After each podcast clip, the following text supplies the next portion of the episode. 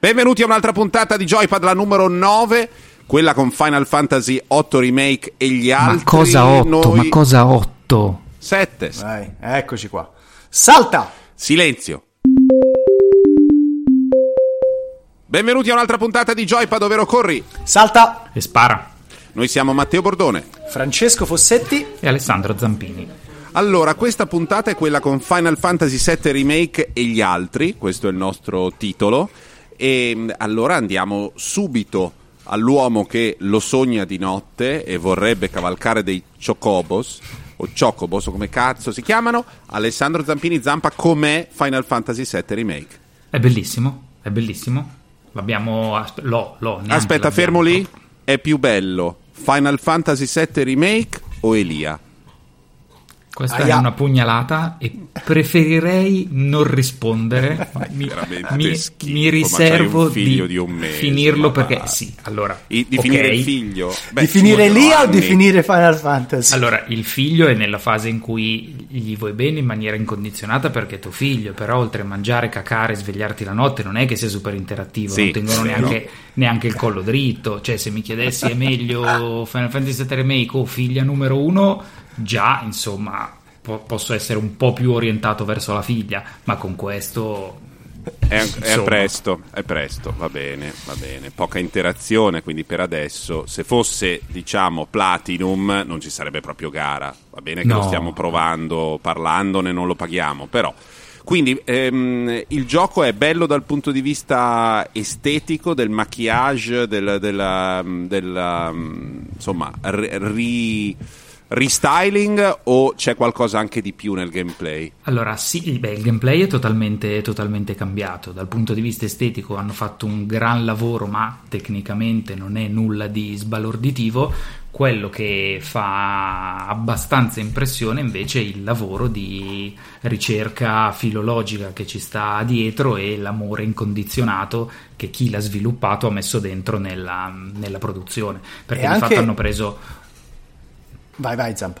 Hanno preso una parte tutto sommato piccola del gioco originale perché è solo Midgar che la città iniziale durerà 4-5 ore e l'hanno allargata, hanno di fatto costruito tutto quello che c'era, che c'era, intorno, quindi anziché andare dal punto A al punto B c'è tutto questo spostamento, ci sono i personaggi, tutti hanno una loro storia, vivono in una città credibile che funziona ed è da questo punto di vista forse il lavoro migliore che sia mai stato fatto su qualsiasi tipo di remake della storia dei videogiochi. Sì, sì, infatti per me non è solo il lavoro filologico, ma anche di scrittura, perché hanno aggiunto un sacco di eh, elementi, sia narrativi che semplicemente estetici, che rendono molto più coerente, molto più spesso l'immaginario che avevano definito, insomma, eh, più di vent'anni fa.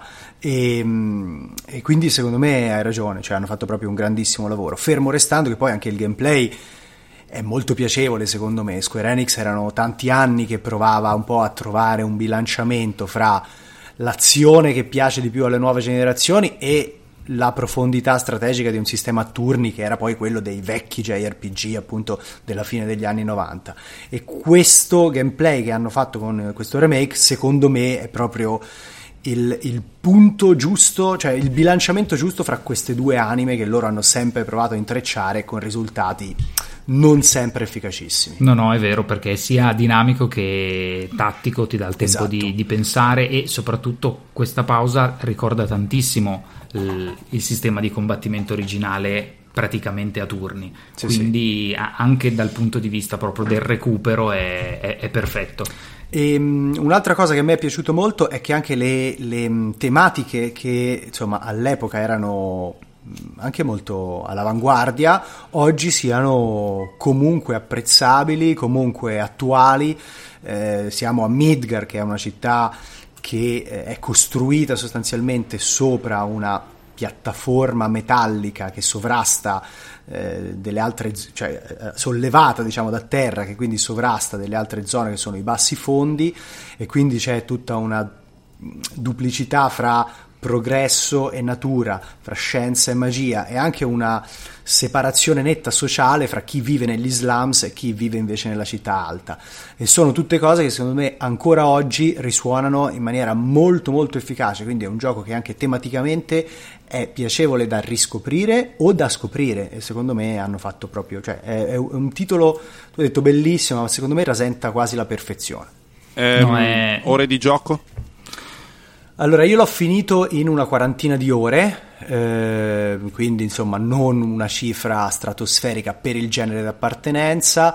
Se non, non, ti dedichi alle attività secondarie, in 35 ore ce la puoi fare. E poi magari, ecco, nelle prossime puntate torneremo a parlare un po' del finale, perché come diceva giustamente Zampa, il gioco prende in esame una, solo una parte dell'avventura originale in questa parte diciamo che la, ri, la ri, ripropone in maniera molto convincente seguendo proprio la scansione narrativa che aveva l'originale. Diciamo che c'è una parte sul finale che ti fa intuire che poi le prossime parti potrebbero invece divergere da questa linea e secondo me è una cosa che bisognerà discutere le prossime magari parti in un'altra in che puntata. senso? Scusami. Eh, nel senso che il remake non è... è diviso a episodi. Esatto.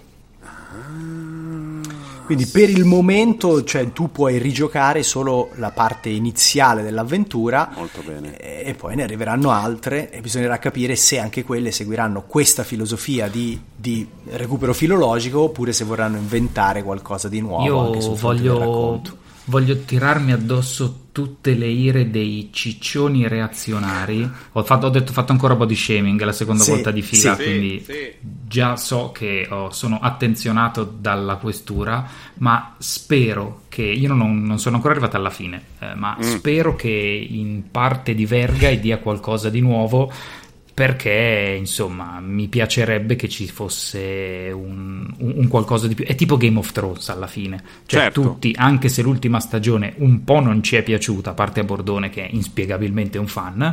Eh, no, l'ultima che non è che prendesse... sono un fan, non voglio lamentarmi perché sono ancora più di te, e, um, anti bene ma non benissimo, eccetera. E quindi dico vabbè, chi se ne frega. Tanto il Final Fantasy VII originale noi lo abbiamo già giocato, Ma non sì. è che ce lo possono togliere. Se Ma vogliono sì. fare qualcosa di nuovo, oh, sono gli stessi che hanno scritto il primo, avranno pure il diritto Ma di farlo, appunto. no? Sono d'accordissimo. Ehm, il Final Fantasy VII originale fu un gioco che mi portò a frequentare un genere che non era il mio e con grande soddisfazione. Lo stesso vale per questo, cioè è un gioco da consigliare anche a chi ne fa due o tre all'anno?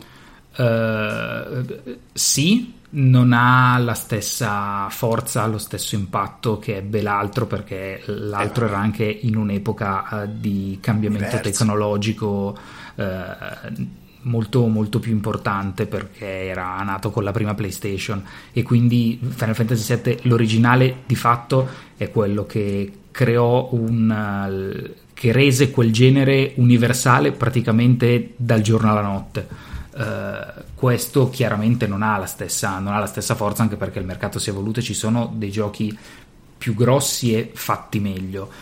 Però insomma è comunque un gran bel giocare per un bel numero d'ore e probabilmente piacerà di più a chi l'ha già giocato perché può vedere eh, il Final Fantasy VII che si era già giocato la prima volta lo vede come se l'era probabilmente immaginato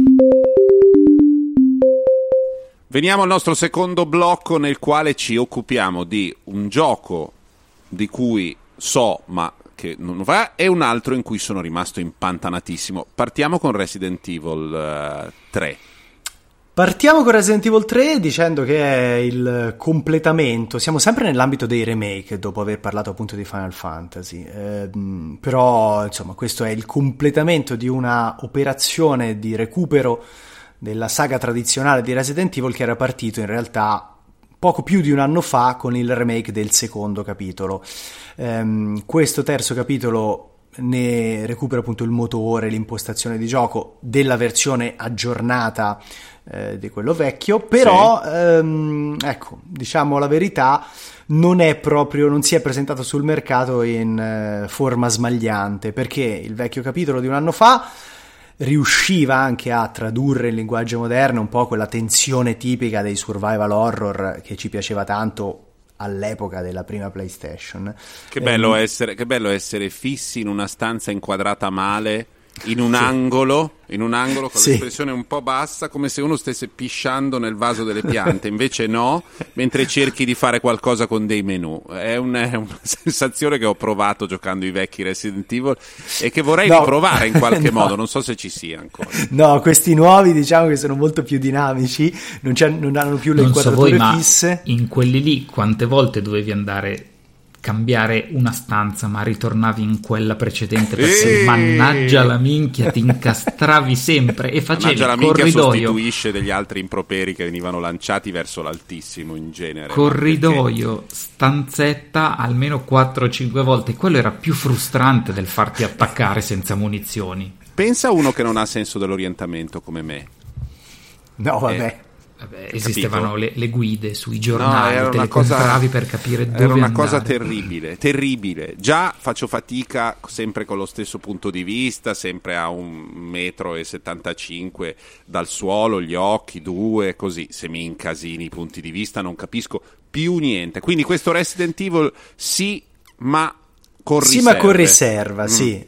Fermo restando che, ripeto, i remake non hanno le inquadrature fisse, siamo andati oltre, però questo terzo episodio mm, diciamo che non ha più quell'anima un po' da survival horror, quindi non c'è tensione, non c'è la paura di sparare perché hai poche munizioni, è molto più movimentato, è una fuga disperata contro questo nemico che si chiama Nemesis, che è fisicamente una Nemesis che ti insegue dall'inizio alla fine eh, quindi piacevole, valori produttivi alti, però sia a livello di quantità di contenuti, sia a livello proprio di tensione e atmosfera, insomma, mm. mh, tentenna un po'. Ma veniamo al gioco perfetto, per quando uno è chiuso in isolamento e ha, deve fare delle cose per non pensare all'isolamento. Un gioco in cui tu sei nel Giappone premoderno, prendi delle armi, vai contro dei mostri e se ti distrai anche l'ultimo degli scemi ti ammazza. Quindi stiamo parlando di un gioco nel filone del um, eh, lavoro eh, di Miyazaki, non Hayao, l'altro, eh, quindi di From Software, non è di From Software, è, è di Sony, no? Questo è, è un... Eh, no, questo è di Tecmo Koei. Sì, ma voglio eh, dire, sì, è, è pubblicato, Sony. Sì, per il momento è, è, pubblicato solo su PlayStation 4. Scusami, perché Nio 1 è andato anche altrove? Sì, dopo un anno ah. esatto ah, dall'uscita okay. o poco più è arrivato anche su altre piattaforme. Questi, questi sono proprio i primi, tentativi, i primi, tentativi, di console war che vuole fare Bordone, che dal no, nulla che, tira fuori niente. le esclusive, questo va qua, ma no, questo va là. Allora, Nio Vogliamo 2... guardare, è un attimo parlare di teraflops. Eh? Allora, Nio 2, per me c'è questo problema. Uh, io i giochi di quel tipo um, in genere li faccio con la guida, cioè parto e poi dopo un po' per non sbagliare tutto prendo uno youtuber che lo fa bene e seguo lui in modo da fare il gioco al massimo, capire come si fa, avere tutti i trucchi per non far fatica, perché quelli bravi anche con uno stuzzicadenti cacciato nell'occhio del mostrone gigante vincono, io no, quindi devo avere tutti gli strumenti per riuscire ad andare avanti. Invece Com'è stavolta è andata il tuo amico di Sekiro, Cowboy eh, qualcosa. Lui, eh, lui, ha fatto anche per eh, eh Buff Buffalo, Cowboy Buffalo, una cosa del genere. Vabbè, comunque, lui, Bad Cowboy, Big Pow, non lo so, è uno che se cerchi, scrivi walkthrough, Sekiro, walkthrough, Neo 2, mentre io parlo, cercalo così lo trovi. Ehm, ho iniziato a fare il gioco per conto mio, ci ho giocato anche abbastanza forte, quindi sono riuscito ad andare avanti, ho fatto due, le prime due o tre missioni, cioè la, la prima della storyline generale, poi la laterale, sono andato avanti un po' e poi a un certo punto ho detto vabbè provo a vedere cosa avrei potuto fare se avessi fatto tutto per bene, facendo gli upgrade giusti, scegliendo bene i percorsi. La distanza fra il punto al quale ero arrivato io eh, in, in, quel momento del flusso del gioco e quello al quale era arrivato lo youtuber mi ha sconcertato e mi sono fermato. Devo riprenderlo. E il gioco però, non so, eh, chiedo a Fossa che ci ha giocato un po' io lo trovo proprio ottimo, cioè a me piace molto molto. Eh, beh, è un, sicuramente un gioco molto solido, efficace, poco eh, originale sia se collocato dentro, insomma, all'interno del, macro genere di appartenenza, sia se confrontato con il primo Ah no, eh, quasi Nioh, per niente direi, eh, quasi per niente. È una levigatura, è un- Sì, sì, però è quel gioco che ti acchiappa perché ha mm, so, beh, una, intanto una difficoltà molto stimolante, ma anche un bel sistema di sviluppo e progressione. Tu più impari, più... Stimolante non è l'aggettivo che avrei usato io.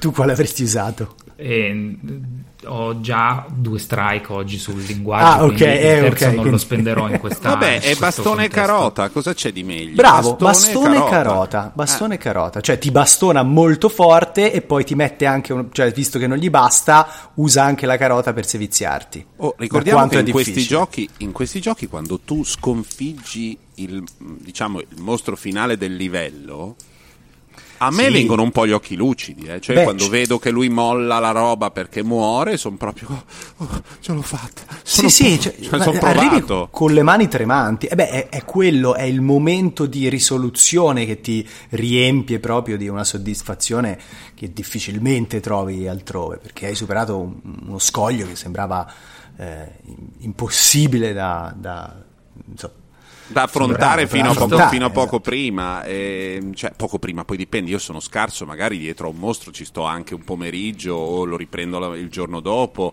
e- ora Zampa sta per fare il commento come dire io queste cose da impallinati non le faccio ricorderei che non troppi minuti fa è stato indeciso fra Final Fantasy VII Remake e suo E il figlio. Allora, Quindi- intanto siete dei mostri, che tra l'altro è un quarto d'ora che mi state escludendo. Io ho un sacco di cose da dire, me le sono anche Ne ho due?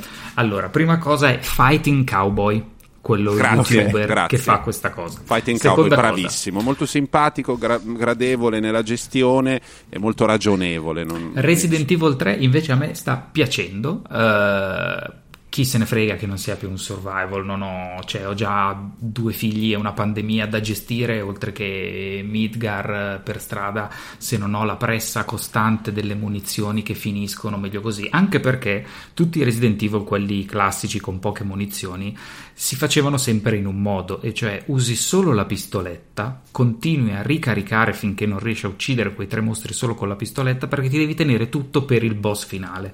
Quindi facevi delle run incredibilmente punitive e poi il boss finale lo asfaltavi con due colpi del tuo arsenale invincibile. Non ci voglio più ripassare. Eh, Nio 2 ci ho provato, provato e riprovato, ma per me è troppo. è, è troppo, troppo. Non ha la stessa, la stessa soddisfazione che mi ha dato Dark Souls 3, per dire. Questo lo trovo più punitivo perché è un sistema di combattimento per me che non sono così avvezzo troppo complesso. Alla fine delle 10 cose che posso fare me ne dimentico 8 e faccio solo due attacchi. Sì, questo è vero. Voglio dire che mh, anche in questi giochi che sono canonici, perché seguono un, un canone eh, che riconosciamo, ce ne sono di più decorativi e ce ne sono che si portano dietro un tormento, cioè Sekiro e Nioh 2 sono nello stesso genere, ma non nello stesso campionato, questo sia, sia chiaro. Giocano tutte e due a calcio, ma uno è proprio in A, l'altro non dico che è in eccellenza, ma perlomeno in B.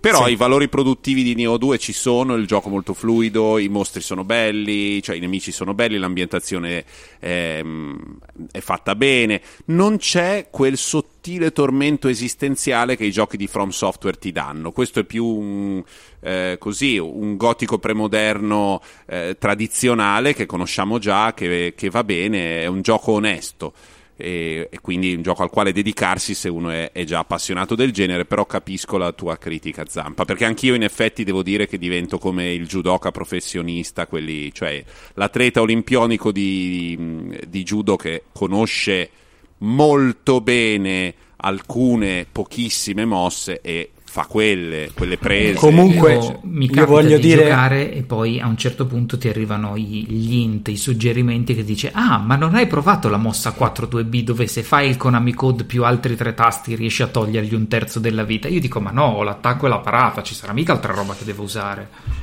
Comunque io voglio dire soltanto in tutto questo che eh, mi criticate per la scelta degli aggettivi e poi a Bordone gli lasciamo passare premoderno. Basta. E cosa dobbiamo dire? Medievale è un calco un po' scemo. Cosa vuoi? Medievale arriva fino a metà Ottocento in Giappone, per cui dicevo premoderno per dire Perché è più Vabbè. indietro, mi pare, no? Sì, comunque pre- sì, sì. diciamo che non ti critichiamo, siamo felici di buttare la GTD a cazzo perché così fa un po' Giampiero Mughini 98. Eh, abbiamo parlato di Resident Evil 2, no, 3. 3 e Neo 2. E sbaglio i numeri. Vabbè, c'è gente che sbaglia di più. Preferivate Weinstein? Siamo sempre noi quelli di Joypad, ovvero corri, Cor- salta e spara. E... Tutto tu? Ah no, rifaccio, ovvero corri. Salta. E spara, cioè... Mi piace il mio so. dirigismo craxiano che ogni tanto emerge. Eh, abbiamo uno spazio. I pieni dedic- poteri, ti sei preso i pieni poteri. Senti, per favore. Abbiamo eh, dedicato uno spazio al pettegolezzo hardware e quindi la prossima settimana, sappiatelo tutti, non si scopa. Eh, pettegolezzo hardware. Teraflops. SSD. pettegolezzo hardware riguarda la manetta il joypad della PlayStation 5. Esatto, che è stato mostrato e presentato da Sony dai suoi canali ufficiali. Io devo ancora capire se effettivamente mi piace, mi sembra un oggetto che può uscire direttamente da Mass Effect 2 o 3, proprio con, quella, con quell'idea e sarà bello vedere perché è tutto un po'. Mh, mm, è, un po', è un po' del futuro dello spazio. Eh, però aspetta, è un po' il futuro come forse ce lo immaginavamo eh, 10 o 15 è anni fa. Futuro, è retro no, futuro, no? Io non sono d'accordo. Secondo me è un'idea di futuro, è molto futuristico nelle linee, anche nelle bicromie. Però è un'idea di futuro secondo, bicromie, secondo me. Cioè, bicromie. Però. Vabbè, di un colore della, c'ha due colori. Vabbè, due, e due colori. Ma se vai a comprare bicromia. una 500 c'è scritto bicromia. Adesso non è che dobbiamo parlare come Barbara D'Urso. Sì, dai. c'è anche scritto alza cristalli elettrico o tergilunotto. Eh, Hai mai detto tergilunotto? Ma sono espressioni meno utili in un programma di videogiochi. mentre bicromia può capitare. Va bene. Comunque, dicevo, secondo me è un design futuristico di un, di un futuristico che ancora è Mm, non voglio dire innovativo perché non lo è, lo abbiamo visto, ma è ancora attuale.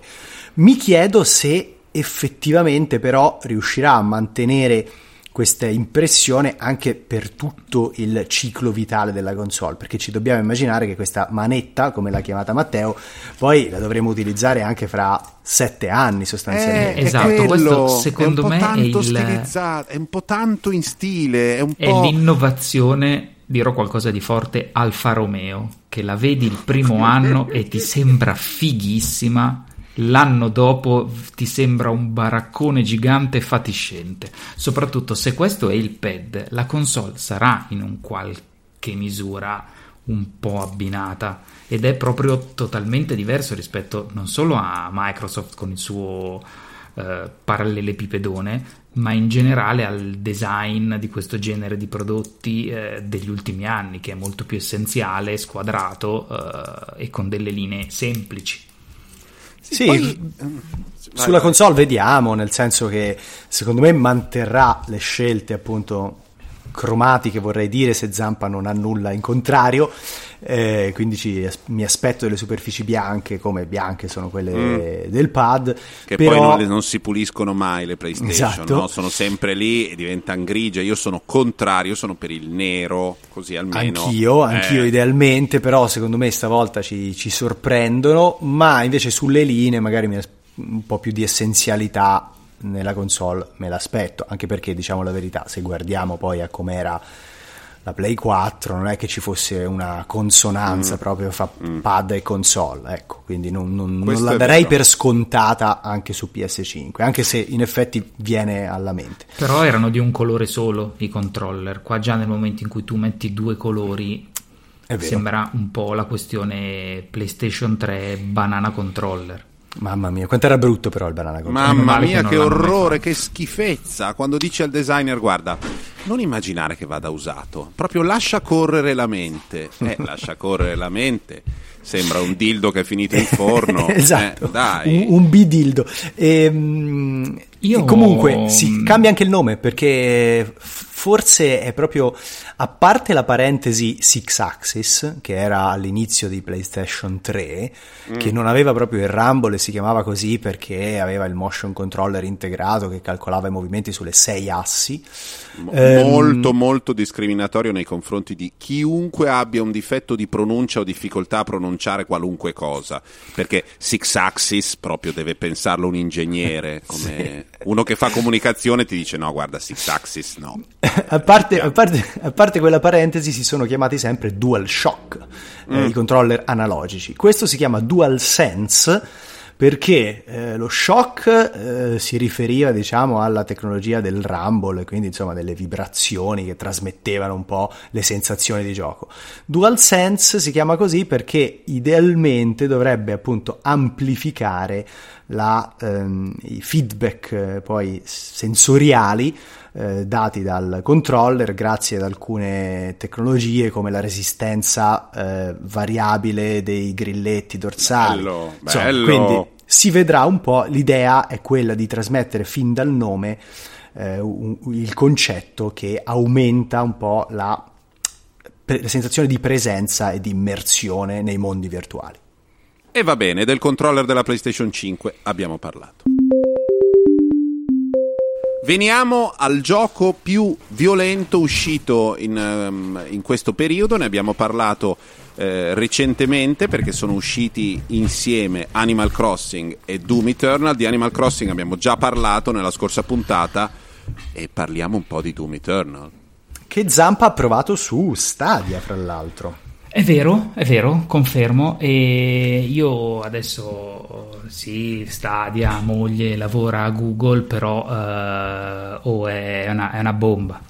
Io mi sembra abbia fatto la piattaforma un passo avanti notevole rispetto all'ultima volta che ne abbiamo parlato io... Guarda, Zampa, ti salvo dal conflitto di interessi dicendo che se qualcuno dei nostri ascoltatori vuole provare Stadia, esattamente in questo weekend è stata attivata la possibilità di registrarsi gratuitamente per due mesi a Stadia Pro, quindi senza costi aggiuntivi, senza costi aggiuntivi, non so perché ce l'ho messo, vi iscrivete, per due mesi potete provare la piattaforma senza comprare i giochi perché avete accesso ai nove giochi gratuiti dell'abbonamento Pro, mm. fra cui c'è anche un paio di sparatutto, non c'è Doom Eternal ma c'è Destiny e Sirius Sam Collection, quindi se vi va di provare Stadia questo è il momento giusto e ti, anche... ti lascio tornare a Doom. C'è anche Grid, che esatto, è, sì, è un buon modo per vedere come, come, funziona la piattaforma. E Doom io vi dico ho giocato in diverse parti, anzi quasi sempre non percepivo la distanza tra giocarci su console giocarci, e giocarci in streaming. Uno dei problemi più grossi eh, di diversi giochi, per esempio Red Dead Redemption, era la compressione del flusso, del flusso video, che qua io non ho trovato particolarmente aggressiva, anzi la risposta sempre, sempre tutto bene, c'è un po' di fatica per adattare, per calibrare l'HDR, perché comunque il flusso video è un po' più compresso, quindi se non si calibra bene o è troppo scuro o è troppo chiaro e fa un po' quella nebbiolina però insomma si gioca, si gioca che è una bomba. Poi una... Visto che abbiamo parlato di diversi, eh, io mi occupo sempre, mi preoccupo sempre di mantenere una vita, non voglio dire una vita, ma un'attività sessuale per tutti e tre e chi ci ascolta. Abbiamo parlato di HDR, quindi... Io mi prendo gioco... una pausa da quella, eh, visto sì, i recenti bravo. sviluppi. Sì, però vorrei che tu non diffondessi a tutti questa iattura. Quindi è un... Um, FPS violentissimo in prima persona in cui devi attraversare dei livelli ehm, risolvendo dei piccoli enigmi di porte, supera quel coso, tira la leva, tutto classico Doom. Allora, eh, eh, quando dici classico, Doom credo sia esattamente la definizione del classico. Perché eh. eh è forse uno dei giochi più famosi di sempre è quello che ha inventato da solo un genere che ha quasi portato il 3D nei, nei, videogiochi, quindi se esiste un archetipo oltre a Super Mario questo è Doom. È questo. E è tutto molto più, più grosso, più sanguinoso e con più demoni, però è esattamente quel gioco. Sì, Quindi anche qualche se... elemento un po' più innovativo perché bisogna, cioè non, non, si deve solo sparare, ma si devono utilizzare anche dei gadget sempre mortiferi tipo motoseghe, lanciafiamme, per uccidere i nemici nella maniera più diversificata possibile perché a seconda delle uccisioni che facciamo recuperiamo munizioni o energia o corazza, quindi bisogna essere anche estrosi, fantasiosi, mm. fantasiosi esatto. Quindi eh, diciamo che mh, l'archetipo è quello molto classico, però eh, c'è questo elemento nuovo che a me fra l'altro non dispiace per niente. State ascoltando sempre Joypad, ovvero corri, salta e spara. Veniamo alle novità legate alle logistiche e alle programmazioni di eventi perché il um, coronavirus eh, evidentemente fa saltare cose, cambia tutto. Abbiamo già parlato della questione del, dell'E3, ma ritorniamoci. Cosa succede all'E3? Uh, allora, l'ultima volta che ne avevamo parlato era stato annullato l'evento, diciamo, fisico, uh, ma uh, ESA, che è la, la, società che lo organizza, aveva detto che ne avrebbe organizzato uno virtuale in streaming. Volevi... È saltata. è saltata anche quella. È saltata anche quella perché in sostanza quasi tutti i publisher e i, gli sviluppatori organizzano dei loro, dei loro eventi.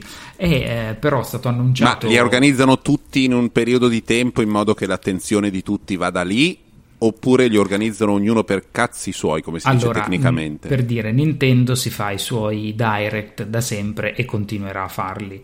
Uh, prima si pensava che fosse uh, l'E3 virtuale l'aggregatore di tutti questi eventi, in realtà parrebbe essere stato sostituito dalla Summer of Gaming di IGN US che di fatto un po' uh, si è fatta avanti per, uh, per, sostituire almeno in parte le tre. Ha sì. già fatto accordi con diversi, diversi, publisher, per cui 2K, Square Enix, Sega, ma anche Stadia o Amazon eh, presenteranno alcuni, alcuni, giochi. Chiaramente non avrà la stessa portata delle tre, perché per dire eh, Ubisoft non è uh, all'interno. Se verranno organizzate delle cose simili nello stesso periodo lo dubito perché almeno ognuno può sfruttarsi il suo ciclo di news senza doverlo no, sarà più lungo forse, forse, sarà più lungo no? perché effettivamente eh, l'E3 che è la, la, fiera di settore più importante del mondo occidentale ma in assoluto insomma era più importante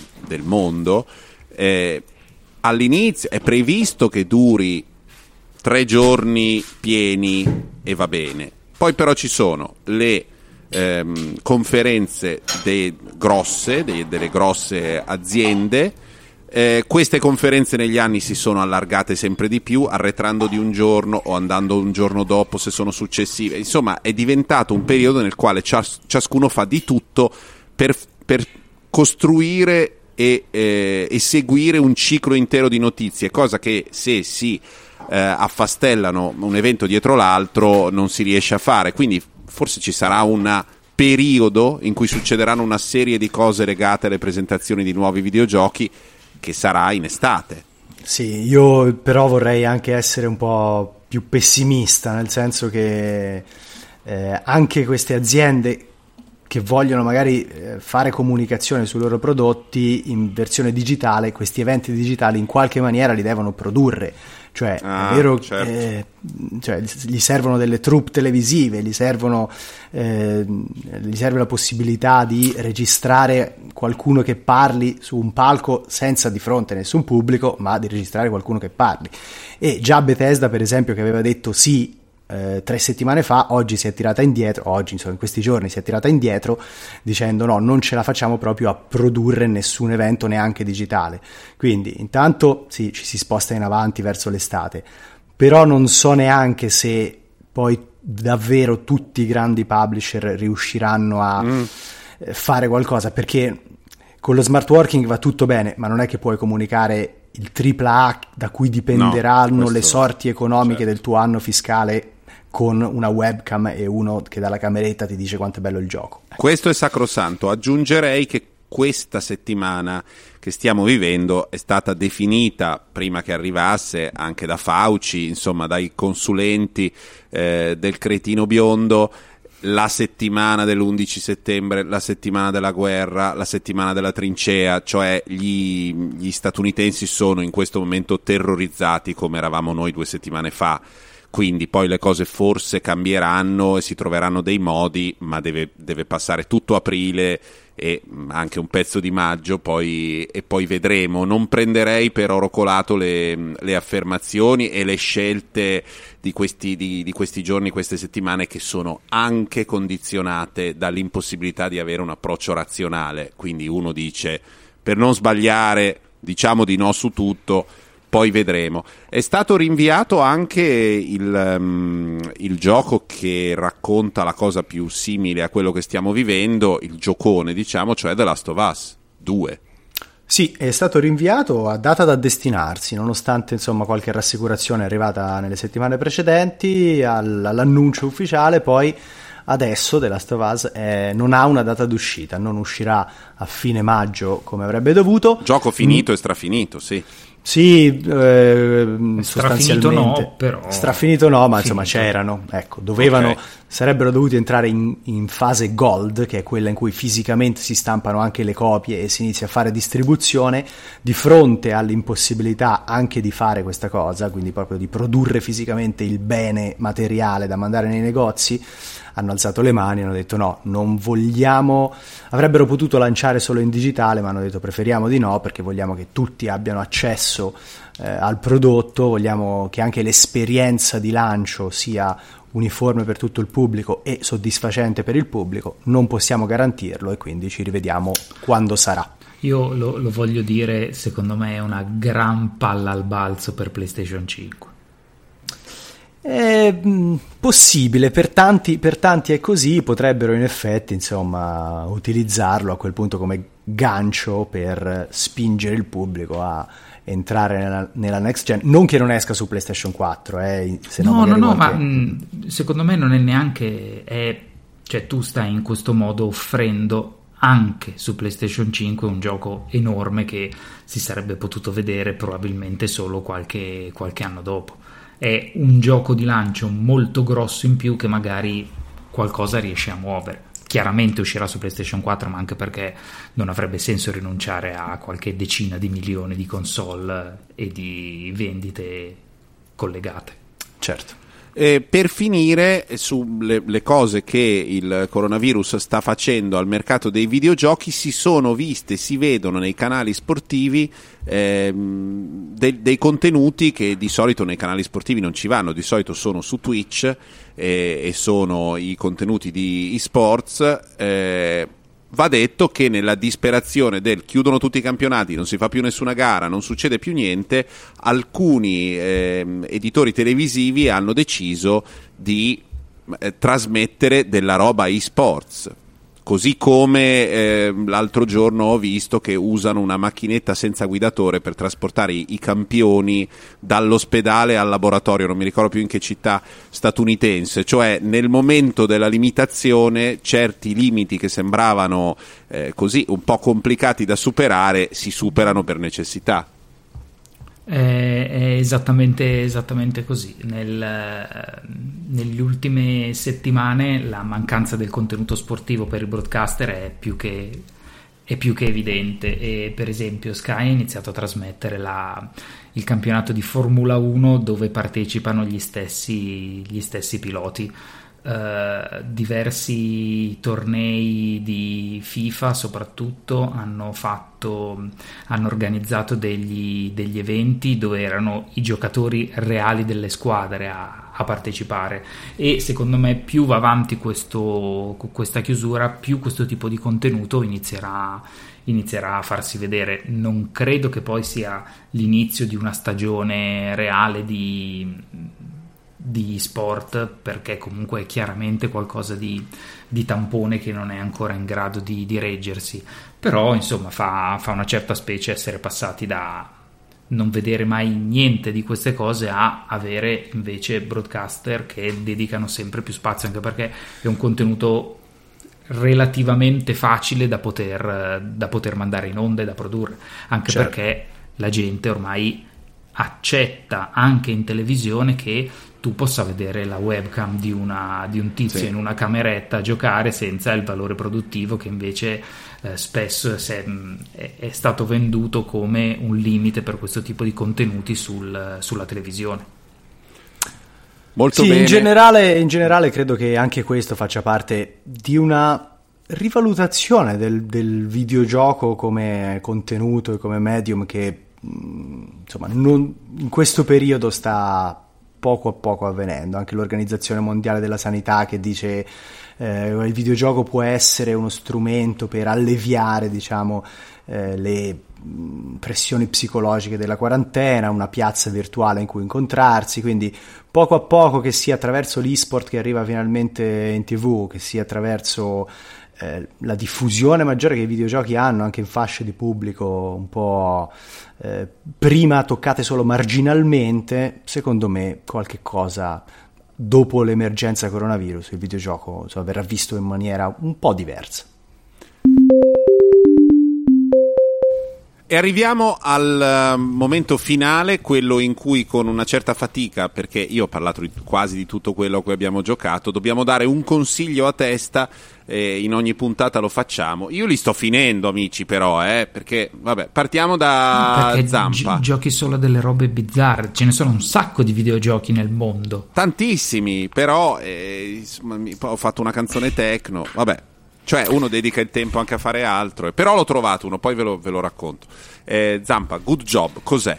È un gioco sviluppato da Paladin pubblicato da Nintendo, è adesso disponibile su, su, Switch e serve soprattutto per eh, tutti quelli a cui manca l'ufficio e la dinamica da ufficio eh, per cercare un po' di, di, farsi passare la nostalgia. In sostanza è un, un, puzzle game dove tu inizi come l'ultimo dei garzoni assunto in questa, in questa azienda e mano a mano ne scali le, le gerarchie facendo un po' partendo dalla gavetta. Quindi dalla reception, la parte logistica, finance, con dei, de, devi riuscire a fare quello che ti chiede il tuo, il tuo amministratore delegato. A volte ti chiede di portare il proiettore in una stanza per una conference room, a volte ti chiede per una, per una conferenza, a volte invece ti chiede di eh, radunare tutti, tutti, gli impiegati per, per la pausa.